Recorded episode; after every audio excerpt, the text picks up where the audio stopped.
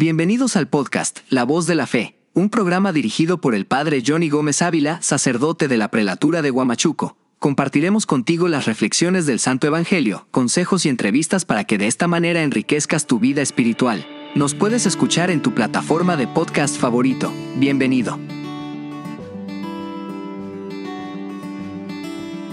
Bienvenidos una vez más al podcast La Voz de la Fe. Vamos a meditar el Evangelio del día, tomado del libro de San Juan capítulo 15 versículo del 26 al 16 y después el versículo 4.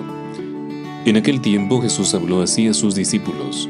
Cuando venga el Paráclito que yo les enviaré desde el Padre, el Espíritu de la verdad que procede del Padre, Él les dará testimonio de mí, pero también ustedes darán testimonio, porque están conmigo desde el principio.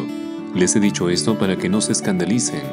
Les expulsarán de las sinagogas, e incluso llegará la hora en que todos les quieran matar.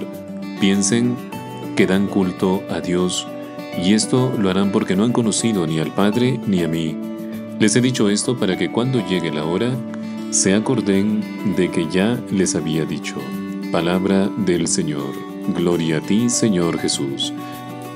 Y juntos vamos a meditar el Evangelio del día de hoy, Jesús nos dice también a ustedes, tienen que dar testimonio. Hoy el Evangelio Jesús anuncia y promete la venida del Espíritu Santo y nos dice, cuando venga el Paráclito, que procede del Padre, Él dará testimonio de mí.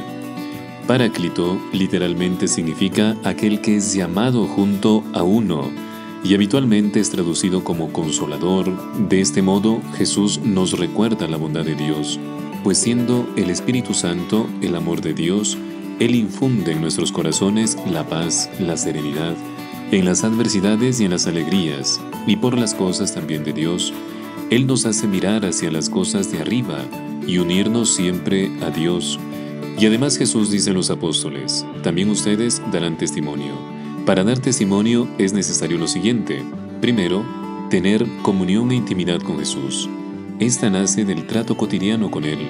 Leer el Evangelio, escuchar sus palabras, conocer sus enseñanzas, frecuentar sus sacramentos, estar en comunión con su iglesia, imitar su ejemplo, cumplir los mandamientos, verlo en los santos, reconocerlo en nuestros hermanos, tener su espíritu y amarlo.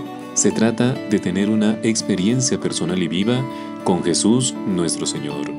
Segundo, nuestro testimonio es increíble si aparece en nuestras obras. Un testigo no es solo una persona que sabe algo que es verdad, sino que también está dispuesta a decirlo, y no solamente decirlo, sino también vivirlo. Y lo que experimentamos y vivimos en nuestra alma, debemos transmitirlo al exterior. Somos testigos de que Jesús no solo si conocemos sus enseñanzas, sino principalmente cuando queremos y hacemos que otros lo conozcan y lo amen. Como dice el dicho, las palabras mueven, pero los ejemplos arrastran. Queridos hermanos, el Papa Francisco nos decía, agradezco el hermoso ejemplo que me dan tantos cristianos que ofrecen su vida y su ejemplo con alegría. Este testimonio me hace mucho bien y me sostiene en mi propio deseo de superar el egoísmo para entregarme más plenamente a Dios.